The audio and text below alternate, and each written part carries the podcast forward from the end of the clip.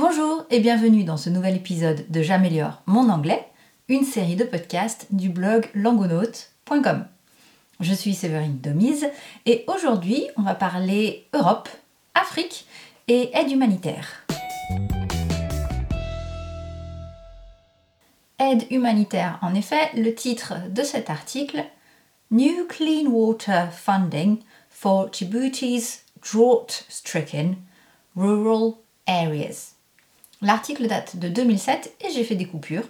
Donc si vous souhaitez le lire en entier, que c'est un sujet qui vous intéresse, vous retrouverez le lien vers Wikinews dans l'article de ce podcast sur langonaute.com, donc l'article, de l'épisode 146. Un peu de vocabulaire pour préparer tout ça. A funding, c'est un financement. Funding, on reconnaît le mot fund, qui est un fonds monétaire. Fund, F-U-N-D, et donc ici ce sera funding. Drought stricken, avec un petit tiret entre les deux. Drought stricken, c'est frappé par la sécheresse. Donc la sécheresse, c'est bien drought, D-R-O-U-G-H-T, drought. Stricken, c'est le participe passé de strike, donc frapper. Drought stricken. relief, c'est un soulagement.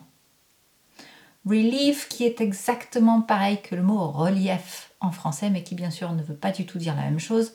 Relief, c'est bien un soulagement. To provide some relief, c'est donc apporter un soulagement. A well, un puits.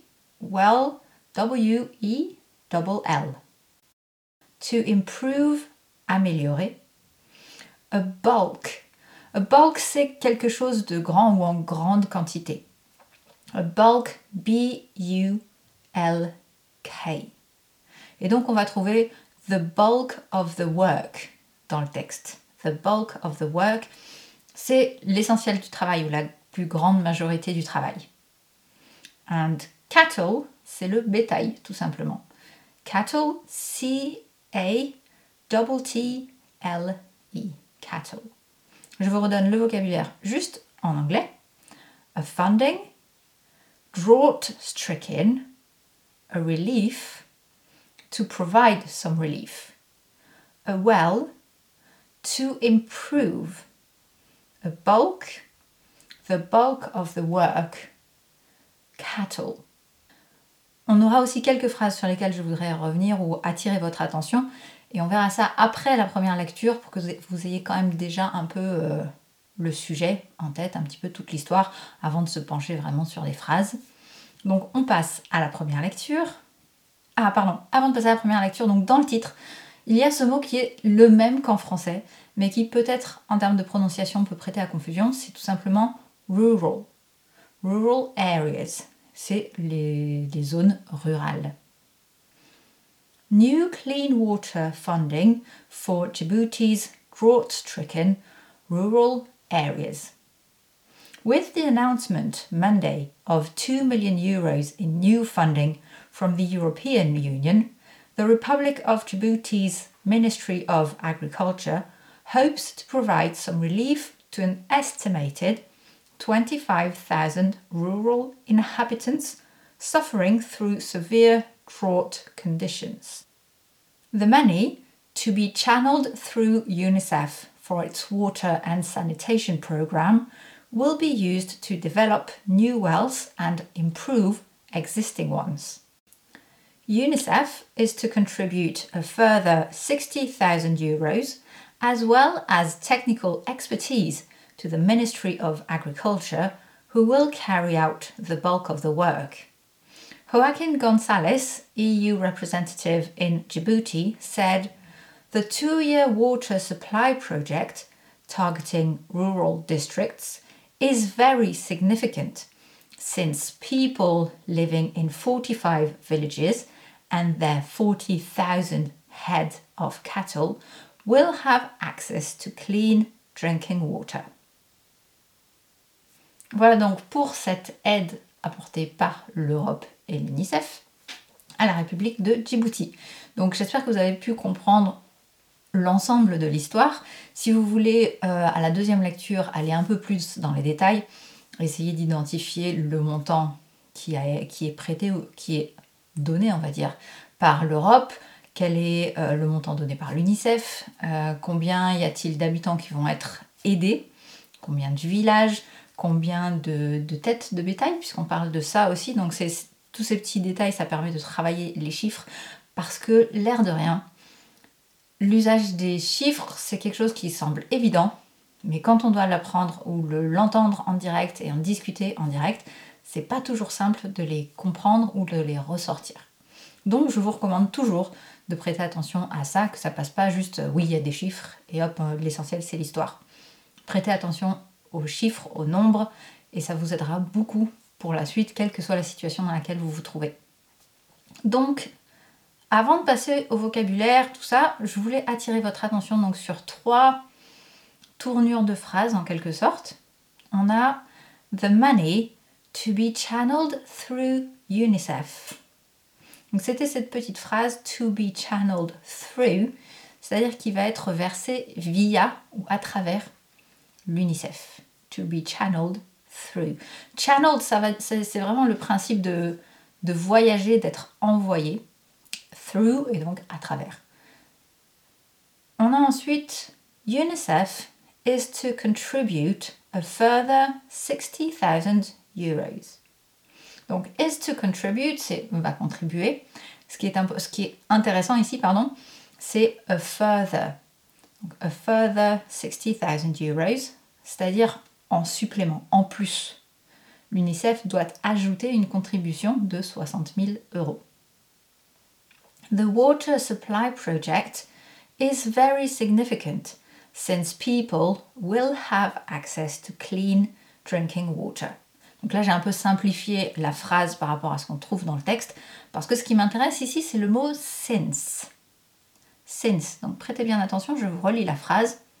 The water supply project is very significant since people will have access to clean drinking water. Pourquoi c'est intéressant? Parce que since, on le connaît beaucoup pour parler d'un point de départ, de quelque chose qui, a commencé dans le passé since yesterday, par exemple. Mais ici, ça n'a absolument rien à voir. Le since, qui est suivi donc d'un futur, euh, alors c'est pas toujours forcément suivi d'un futur, mais ici dans la phrase, oui.